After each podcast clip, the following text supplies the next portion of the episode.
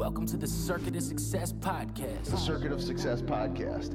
With your host, Brett. Brett. Brett Gilliland. Brett Gilliland, Visionary Wealth Advisory. The Circuit of Success Podcast. Let's start the show. Welcome to the Circuit of Success. I am your host, Brett Gilliland. And you're seeing my big smile here if you're watching this, because I'm interviewing Brett Gilliland.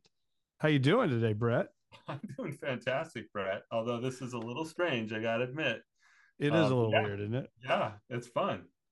I can honestly say it's the first time I've ever spoken to another Brett Gilliland, so this is cool. Same same with me, and I've been looking forward to this. We both have podcasts and, and interview lots of people, and somebody actually confused us for one another on LinkedIn. Yep. And, and we said, hey, let's let's do this. I'm like, should the Brett Gilliland interview another Brett Gilliland? Like, it's in here we are. But you are, I'm going to say you're twice as productive as me. You know why that is? Uh, no, tell me. You have eight kids and I have four kids. Oh, that's right. Yeah. So when you set it up that way, Brett, you're supposed to say, I only have four kids. Right. Um, I and have... everybody else listening is like, four kids is a lot. Well, it is a lot. And, and eight is crazy. So yes. What is yeah. your mix of age from youngest to oldest is what? So we have a twenty-five year old son. And I was telling you before we hit record that he and his wife are expecting our first grandbaby, which I'm super excited about. So he, on the on the upper end is twenty-five, and then we have fifteen year old twins who are sophomores in high school. So wow, in, in a ten and a half year period, um, you know, we did get the two for one there at the end. twins, yeah, but, but yeah, a lot of a lot of craziness for a, a good chunk of our married lives. I bet uh, that was a fun day when you got the ultrasound. It's like, wait, wait, what's, say it again? There's two in there? Exactly. Well, with all these little kids, we had six little kids. We're like, okay, I guess, you know, like we already know what it's like to have another little one. My wife actually went to the doctor by herself because I was taking care of the little ones. Yeah. And we didn't have anybody around to help us out. So I was with them and she came home with pictures of baby A and baby B. And I was like, what are you talking about? Yeah, that's incredible. Well, I'm excited to have you, man. You are the founder and C E O of Elite Entrepreneurs. Uh, you're a company that specializes in giving million dollar business owners the knowledge, process, and tools to grow to ten million dollars and beyond. So we're going to ten X these businesses that you're working with. I know you got a huge community of those people that you're helping, and you're an expert in organizational development, leadership, strategy, and you spent ten years helping Infusionsoft grow from seven million dollars in revenue to over one hundred million dollars in revenue, man. So we got some stuff to talk about today, so I'm excited. But if you can, take me back to what made Brett Gilliland the man he is today. Uh, wow. Um, that's that's a big question. I'm, I'm going to I'm going to assume the professional angle on that. So um, I studied a master's program called organizational behavior. I got an undergrad in business. I grew up in a large family, not surprisingly, because I have a large family, but uh, my dad was a business owner and his dad was a business owner before that. So I kind of grew up in, in a family business. It was construction. I live in the Phoenix area. And as a teenager, I worked in the hot summer sun in the summers. Uh, I, I guess I already said the hot summer sun. Anyway, summers I worked for my dad and I was, you know, a peon on the job site, laborer, go pick up that pile of concrete trash and put it in a trailer and haul it off to the dump. And so I, I did physical labor in the sun in Phoenix. And Um, as I got older, I went to school and I thought, I, I'm probably just going to go into the family business. That's just mm-hmm. kind of what I knew. And before I graduated from college with my business degree, my dad felt like he should just go ahead and shut his business down. He's like, I don't want my boys tied to this thing. And so he, he, he took it off the table altogether. He just shut it down. And I, I thought, well, now what am I going to do? Because I, that was the default path. Right. For me. Yeah. So he shut it down and I graduated and I, I'd never even done all the internship things that you're supposed to do as a, as a business undergrad. And, and I just got a job in, in customer success. Uh, it was actually at a Ford dealership in a little place called Farmington, New Mexico. And I learned to be very customer service oriented. I had a business background, and and they thought I could help them on the service aisle there. And I did that for a couple of years, and I was so stressed out with that job because it was just angry customer after angry customer. Um, two years of that, I I just said, I got to go back to school. I got I got to figure out what I'm doing. And I had a, a memory of really enjoying my organizational behavior class, which was all about the organizations as systems and how they work. And, and it was a very people first leadership kind of a, yeah. a discipline. And so I went to graduate school, and, and, you know, then I got some jobs after graduate school, but eventually I found my way back to small business. And I, I kind of took this big business education and I, and I applied it to helping entrepreneurs go from scrappy founder to capable business building C E O. So that's, that's amazing. Kind of a long story, but that's, that's what I do. And so now what do you, I mean, I know you've helped hundreds of business owners, you know, go from that, you know, your struggle zone into that kind of what I'd call that optimal peak performance zone. And so if you can, like what, what to our listeners out there right now, what, what are some of the things, maybe are there two or three or four things that are the, the constant theme that you saw throughout people, no matter what business they were in? Yeah. Some constant themes that won't be, they won't be new to you, but just maybe just another, another voice out there saying, yep, yeah, this is, this is the thing. Um, it, in that transition from entrepreneur to C E O, right? Scrappy founder who learns and does everything to now I'm, I'm building a team and leading them, is that they have to figure out how not to be the bottleneck in the operations, right? They can't be an integral part of the machine if they want to grow. They can be an integral part of the machine if they want to if they want to cap out at some point. They they can only take that business so far themselves, even if they've hired some people around them, if they become an integral part of delivering the value of that business. Once they figure out that they have to step out of that and become a leader, now we can actually set a bigger vision, and we can build a team to go achieve that vision together and start to organize work and, de- and delegate that work in a way that gives real ownership and responsibility to others. Like those are, the, that's the biggest thing. I mean, there's some other things that you have to learn, but the biggest step is really going from that doer in the middle of all of it to capable business building leader. I'm writing down some notes there. Uh, I don't disagree at all. And I think, wouldn't you agree with this, or maybe not, but the, one of the hardest things I think in that step though, is if you're the founder, you're the C E O, you're the leader, you're the, the janitor, you're the, whatever, the sales director. Yeah. It's, it's hard though, to bet on yourself sometimes, isn't it? And hire that person and hire the next person and hire the next person. Or do you see that's a constant battle there? It's, it's really difficult. And, and I love that you use the term bet on yourself. Um, It's ironic that you would use that term. I, I think that's true, but it, it's sort of like this this failure to trust that somebody else can take it. It's almost like um, a, a, a lack of belief that somebody else can step up and do this.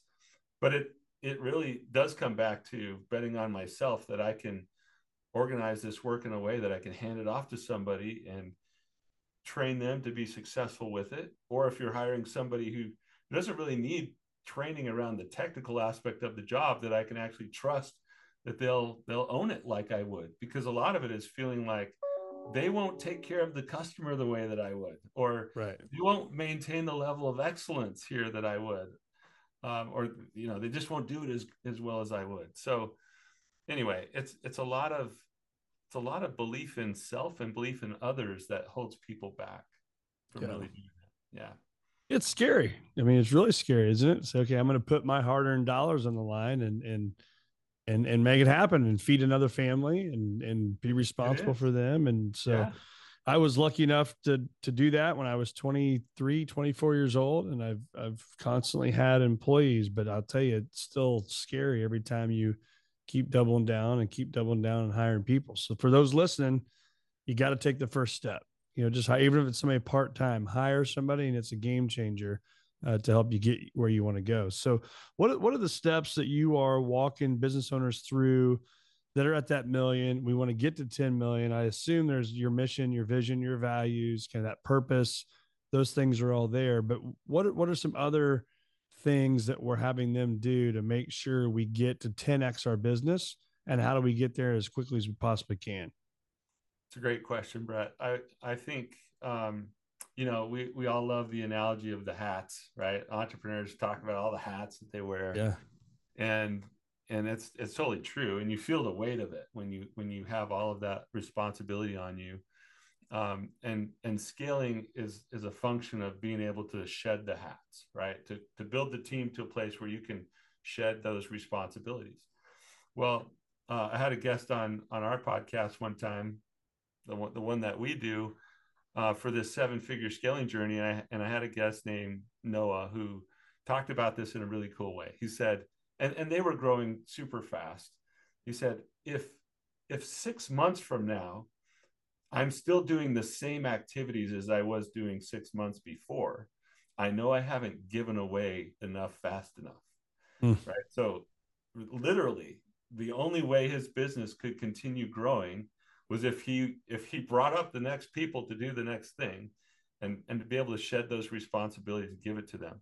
So let me, let me back up and say, of all the hats that we wear as business owners, at least for a seven-figure business owner who wants to, to go to that ten million mark and beyond, there's three hats that you're gonna you're gonna hang on to. You're not actually gonna shed yourself of these responsibilities entirely, but all the rest of the hats you're gonna get rid of. So the first hat is the one that you already mentioned: set the vision, right? We got to get total clarity and alignment around purpose, values, mission, strategy, right? All of that big picture stuff. That that's ours. We I mean, I, I know a lot of business owners, myself included, who would love to like abdicate certain responsibilities. Like, I just want somebody to take that for me and never have to think about that again. Yep. Um, but setting the vision is not one of them. Like, you have to be the one to lead that and ensure that we are consistent. We're, we're true to that vision. Um, doesn't mean that does not mean that we do it all our, ourselves. Like I, I like setting the vision with the team, not at the team, to the team, for the team, right? Yep. But, I but agree. With, yeah, so um, setting the vision's first hat. The second hat is about building the team. And we've talked about that a little bit, but who else would be responsible for organizing the work and building, putting the right people on the bus in the right seats to go achieve that vision?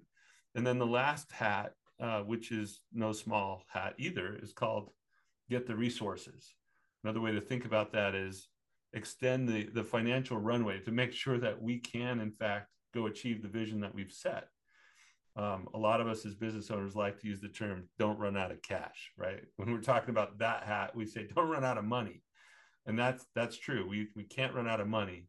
I like the, the more invested investment mindset version of that, which is secure fuel for growth, or get the resources. But those three hats: set the vision, build the team, get the resources. That that's, that's you leveling up so that you can scale, and all the rest of it, you got to make sure that you have great people in place to be able to deliver it. Yep. And I agree with you on the getting the buy-in from the, the key stakeholders, right? I mean, and I think for us, it's working on the business versus working in the business. So this Friday, we're going as a team and, and we're going to go offsite, and we're spending four and a half hours, you know, deciding our priorities for two thousand twenty-four. And for, again, leaders listening that may not do that stuff, I, I can't express enough how important that is, is to get offsite, away from the office, away from distractions, get yourself a journal, your piece of paper, go think, dream, strategize about what you want to accomplish in the next year coming up. And then it's just a game plan of holding yourself accountable, right? Constantly putting those notes up in front of you throughout the year. Don't just put them in a, you know, a, your nightstand or something, or your, your desk, and never look at them. Constantly look at them, hold yourself accountable. And I think people will be surprised in what they wake up and accomplish in a year. Would you agree? Absolutely. Yeah. And, and all these phrases have been said before, but you know, this is business by design instead of by default, or life yep. by design instead of by default. And it's whether it's organizational effectiveness or personal effectiveness, we all know the very most successful people out there are really clear about their intention first. They know exactly what they're going to go create. And, and I use that term very intentionally because we're, we're all, we're all kind of making it up, right? Like right. This business didn't exist before you started your business. This podcast didn't exist before you started this podcast. None of us had the thing until we went and created the thing. Yeah. Uh, but, but eventually the thing starts to overtake us and, and starts to rule over us.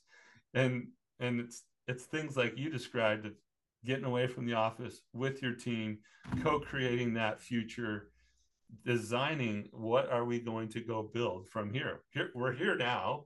Where do we want to be at the end of next year? How are we yeah. going to go align our resources to go make that happen? So very, very sound practice. Go, go offsite every year, every quarter. Actually, I, I love quarterly planning. Yeah. Make sure that we're clear and that we're aligned. Yep. I agree. So what, when you look back at your career, um, I think a lot of us had these defining moments. For you, was there that defining moment or that risk that you're happy you took? Uh, I, I like that. It's a good, good question for me to, me to reflect. Um, you mentioned the, the ten year, well, you didn't say ten years, maybe you did. I don't remember in the bio, but I spent ten years at that company that used to be called Infusionsoft. It's now called Keap. And when we were at seven figures growing to a hundred million, I mean, we, we hired hundreds of people during that time. And we were trying to grow as fast as we could as the leadership team to enable our business to continue growing. And I'll, I think Clate Mask is the C E O of that, that business still today. Again, the company's called Keap now, but he invested in our growth. He knew that as a team, excuse me, as a business, there's no way that that business was going to outgrow the level of capability of his leadership and by extension, our leadership team, and, and ultimately by the collective contribution of the, the entire team, right? All, all the team members that we had. And so he would say in our onboarding process to our new hires, I'm not the C E O today that our business needs me to be twelve months from now. Like where we're going, the business demands that I be at a new level of growth, of ability, of capability, of excellence. And today I'm not that person, but you can count on the fact, you can take it to the bank that by the end of those twelve months, I will be the C E O this company needs. And, and he would, he would constantly push himself to grow because that's the only way that our business was going to be able to keep growing. And he invited the rest of us to do that. So that was, that was part of me during that journey. And as part of that investment, he, he stroked a check, a very large check at the time. I don't know that I would have done it, but he stroked a very large check for us to spend two half day sessions with Jim Collins at his wow. lab in Boulder, Colorado. And, and he would do stuff like this just to keep pushing what was possible for us and get us thinking bigger and get, get outside help. And that was so influential for me. Um, I'm a big Jim Collins fan. You probably didn't need me to say that based on everything that I've just been sharing about how to help businesses, but the principles in his book, uh, his books about what makes a great enduring company and, you know, what real leadership looks like. And we just put all of those concepts into place in an actual company and found great success. And then we had tens of thousands of our software users seeing how well we were scaling and then asking us, would you teach us that scaling stuff? I, I know your software is about, you know, sales and marketing automation and growing our, our sales, but we see how well you're building your company. We interact with your people and they're all amazing. How are you finding them and how are you doing this? And, and so then we started teaching this business scaling stuff. And so it was, it was really in the process of applying what I learned in graduate school and and a few jobs to the situation of scaling a company and, and learning from some of the best out there that created the opportunity that is my business today. We, we built this little business inside of that software company. And then after about six years, uh, I bought it and we spun it out. So I, wow. I don't know that I would have ever done this on my own, frankly. I, I, just, I didn't have the entrepreneurial makeup from the start that many of you do. Uh, but now I'm, I'm so grateful that I've been on this journey and, and just love, love helping yep. others do it. Yeah, it's great. It's great. Strong self-awareness too, I think, from your C E O, the story you told there. And, you know, I think it's hard to have self-awareness sometimes. And, and so what advice would you look, lo- what, what advice would you give for the person looking for self-awareness? How do I find self-awareness? What process could I go through uh, for that? Well, from a, from, I guess, a starting place, I would say that all business problems ultimately are leadership problems. And so if something's not going right in your business, you really need only look as far as the mirror. Now, that's not to say that nobody else has any responsibility in that. But if you're unhappy with something that's going on in your business, it always comes back to you as the leader. Um, you hired that person, you, you lead that person, whoever it is that's owning whatever you're not happy about. Uh, that, that does come back to you. So at a very foundational level, every business problem is a leadership problem. Uh, from there, as far as increasing our awareness, it's super helpful to get some outside perspective. I had somebody one time tell me, can't see the label from inside the jar. Like, we all operate inside this jar and there's a label on there that that everybody else can see about us, but we, we can't see it from inside mm. the jar.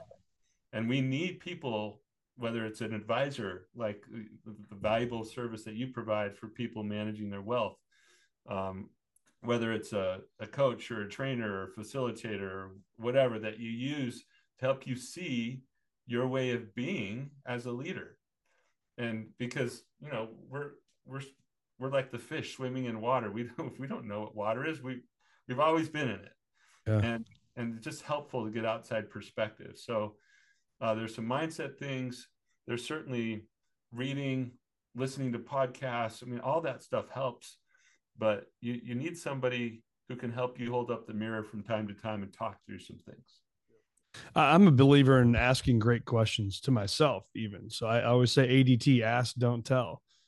And I think the more we can ask ourselves tough questions that you may want to ask somebody else, but ask yourself, right? Ask yourself that exact same question and, and write those thoughts down. And, and what I do, I spend strategic think time every Wednesday, one to two thirty, hour and a half, ink pen, my journal. People are probably tired of hearing me say that on here, but I, I just, I say it all the time because nobody builds the discipline to do that. And when you build your strategic think time around things that you want to accomplish, the things that move the needle in your world, great things happen, right? And it's not by accident. So do you have a practice like that? Or is there anything you do that if I followed you around day in and day out that I, I would not miss that this Brett Gilliland does? Well, it, it's fun that this is the first time we've we've talked this way, right? We didn't meet before today, other than on you know connecting on LinkedIn. But some of those same practices that you're talking about are critical to to my success as a leader and and to our success in our business.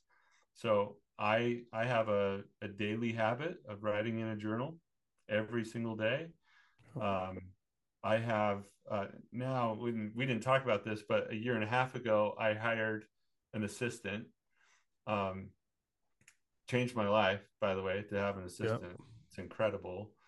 And every single day I'm meeting with her to hand off the things that would otherwise occupy my time, uh, administrative things, some of them, but as she gets more and more capable and works with me longer, you know, over, over time, there's more things that I'm able to give to her.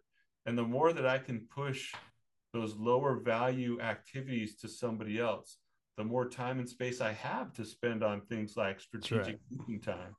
So uh, whether it's journaling or learning how to, to delegate as many responsibilities as possible, more and more time spent on higher level thinking, on higher level value, value activities for my business helps a ton. Yep. So an exercise I, I like to do a lot, and I'm I'm curious if we can just kind of go on the spot here and and talk about this. And is I like to talk about start doing, stop doing, continue doing. And and you this again, this isn't like a Brett Gilliland original, you or right. me, right? Yeah. But so when you hear that, is I mean, is that a good exercise? You think people do start, stop, continue, other stuff that you can add on top of that? Yeah, yeah, I, I love that exercise. Any useful tool that's just going to help you see things more clearly and not just get complacent in what we're doing right now, right? Yep. Human beings are such creatures of habit. and very forgetful. Yeah. Those two things are working against us. You add on top of that, just the natural chaos that that ensues when you run a business. And, and it's a recipe for, it's a recipe for doing what we did yesterday, right? Just, just trying to keep the thing going that we did yesterday. And so if we want to break out of that and create new possibilities, or, or respond to things that are happening in the market in a productive and healthy way, we, we have to get out of the day to day. So start, stop, continue. I, I love those periodic reviews. I'll, I'll give you a, a, a new tool here. It might, maybe it's not new to you, but another one, uh, we call it the ICE tool. So uh, as you look at the, the set of activities that you are personally spending time on in a day, in a week, in a month, and if you can apply this little filter of ICE to it, it might help you see things in a new way. So I stands for, I do it, but really I'm incompetent at it. Nobody else to do it. So I still do it, but I'm incompetent at it. C stands for competent. Like, I'm good at this, but somebody else might be able to do it as good as or better than me. And then the third is I'm, I'm exceptional at this. Like, maybe this, this falls in line with my unique genius, or my, my native, my native genius, or my, my unique capabilities. And so just you think about uh, similar to a, a start, stop, continue sort of thinking, it's, where should I be start, stop, continue as it relates to my level of competence around an activity that I've been holding on to? And is it time to give that to somebody else because I'm not super competent? I'm, I'm incompetent at it, or maybe yeah. I'm competent at it, but there's somebody else who could do it for less money than, than it's costing the business by having me do it, um, versus the exceptional things where I can add unique value to the business. So that's really the filter. You make a decision then. If something comes on your desk and uh, you got to make a decision on it, you're going to look at it from the ICE tool. I, that's one way to do it. Yeah. Another yeah. way is not just it comes to my desk, but maybe just reviewing how I've been spending my time. A look back over the year. We're getting to the end of the year. You talked about planning as a team for twenty twenty-four. Yeah. I like taking inventory of how I've been spending my time for the X, you know, last six months, last year, and just really evaluating, is that the best way for me to be spending my time? And I can apply a tool like ICE, or just generally like start, stop, continue, and say, should I be making a change as I go into this next period? What's the next iteration for me in my role that I need to be creating? Yeah, great. So uh, it's obviously, if it's big enough to go on a t-shirt, that means it means something to you. So yeah, I think it says right. The best leaders build the best businesses. So yeah. Let's talk about that. Let's talk about the mountain. What's that mean to you? So uh, we picked up, again, because of Jim Collins, we picked up this Everest mission kind of idea. You know, he, he likes to talk about B HAG, the big, hairy, yep. audacious goal. And so I, I just like the metaphor of we're, we're going for that summit there. When we're doing vision setting kind of stuff, we get real destination oriented with our mission. So we don't want a broad, open-ended mission that never gets accomplished. We want to say, there's the summit. There's the peak of that next mountain we're going to go tackle together as a team. What is it specifically? So I like a very what by when destination oriented mission. And that's that's what the, the mountaintop is about.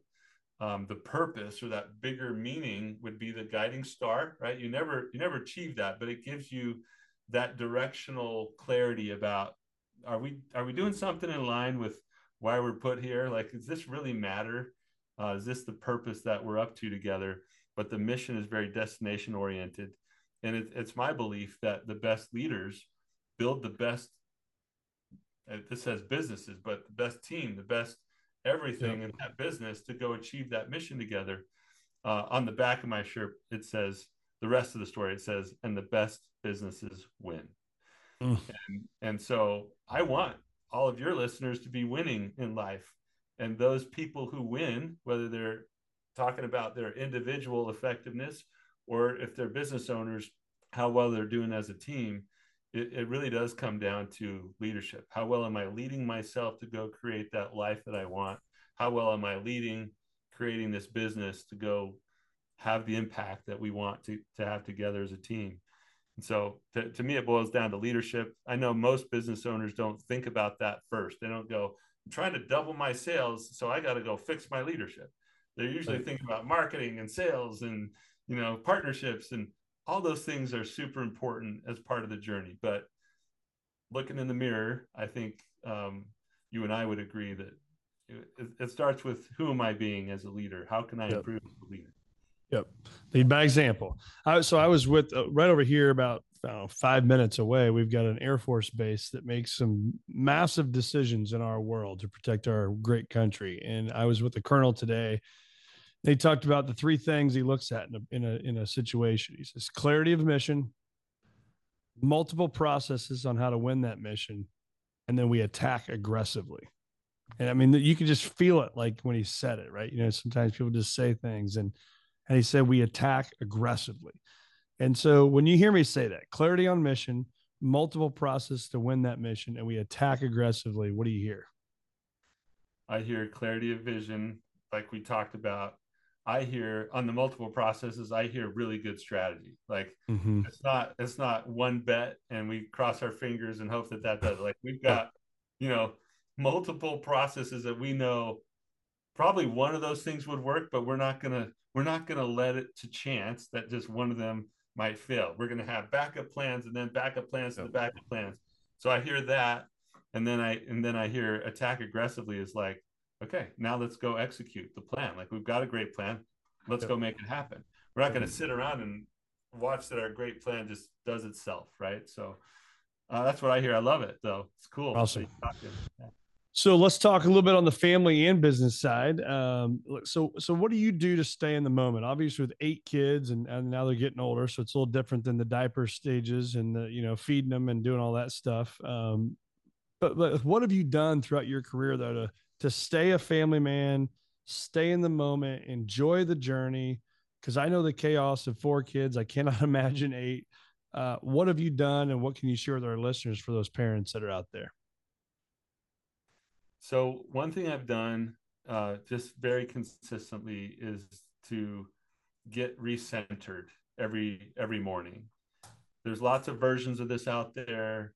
I, I don't even know that I would prescribe this as the, the way to do it. But for me, I have to start my day getting centered. And I, I do that with prayer or meditation, uh, some sort of scripture study or something that's, that's going to give me sustenance, right? Spiritually, mentally, it's going to help me.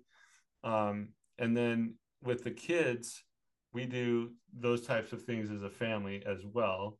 Uh, but this morning, I mean, every school day I'm out helping with breakfast, helping prepare lunches. So like I'm involved with them and getting them off to have a good start with their day. So we do a lot of family routines, just like you have to have meeting rhythms and routines, even traditions in your business for that to, you know, build a great team, a great work workplace. We have a lot of routines and traditions to be able to make it work with.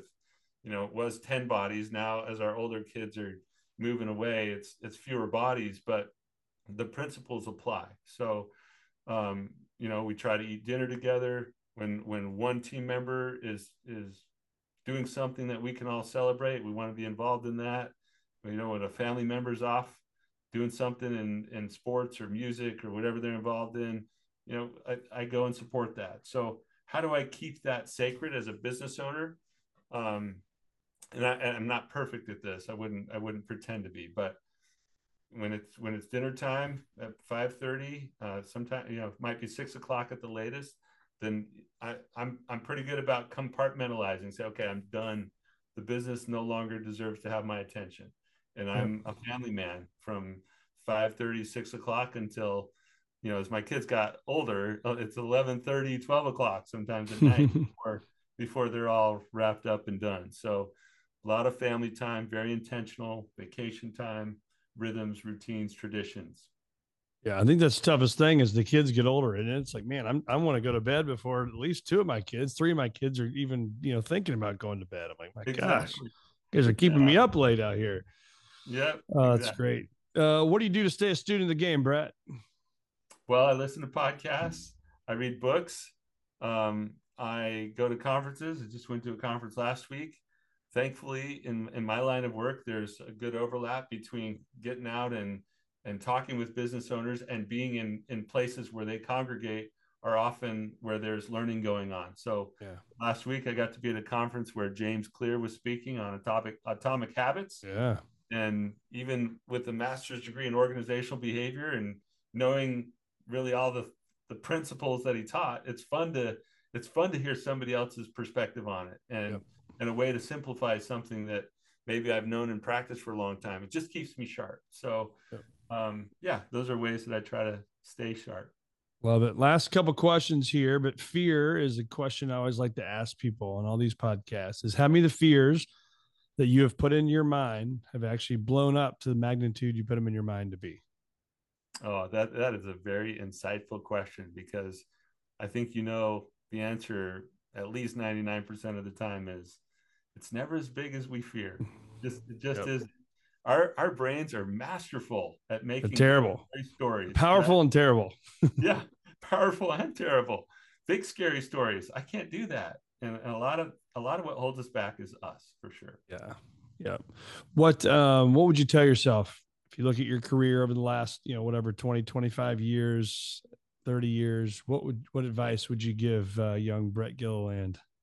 Young Brett Gilliland. I would give myself the advice of not, not thinking that there's a certain path that you have to follow. You know, I think growing up, it's like you, you, you do school and then you go to college and then you do this. And then you, like there was, at least for me, it felt very much like there's this conveyor belt of progression that everybody is supposed to hop on. And, and what I love about small business ownership and, and those gutsy and crazy entrepreneurs out there is they said, no, I'm, I'm doing my own thing. And, and I wish I had figured that out sooner uh, yeah. for myself. I would tell my younger self, it's not as scary as it sounds to go make your own way. In fact, yeah. in a lot of ways, it's, it's much more secure. Instead of putting yeah. your own livelihood in somebody else's hands, you kind of take that yourself. And while it's scary, it's also the most controlled situation, you yep. know? Yep. Yeah. Bet on yourself, as we talked about. Last question for you. I've never asked this, but it popped in my mind earlier today. So I put it on this piece of paper and I said, what social media uh, do you like the best and why? Uh, I like LinkedIn the best just because I, I play in this business world. Yeah. Um, you know, I, I should probably like some of those more trendy ones better because then, you know, the word would get out there more if I did more TikToks or whatever, but yeah. Um, Yeah, I like LinkedIn the best. I, I'm I'm engaged by the conversations, meeting people like you, seeing great content that goes out there. So yeah, LinkedIn's my favorite. Awesome. Well, I know you've got a community of seven figures, people going to uh, ten million. So where do our listeners find more of your community, where they find more of you, and uh, what can they do to connect? Yeah, thanks. Um, well, I can't use your handle on LinkedIn because you already have it. So I, I, I picked one called Built to Last Champ, the number two, like Jim Collins, right? Built, the number two, last champ, this long, awkward handle for LinkedIn. That's my LinkedIn. Um, our website is grow with elite dot com. So it's all awesome. Spelled out, grow with elite dot com. And we have a podcast called Elite Entrepreneurs Podcast. Awesome. Well, we'll put all of that in the show notes. And uh, Brett, it's been awesome, man. It's been absolutely awesome having you. I was excited about today, and uh, it's been a lot of fun. And and the great thing is I just took a page of notes and had a ton of takeaways. So it made it even better than I already knew it would be. It was fun. Thanks for having me on your show, Brett.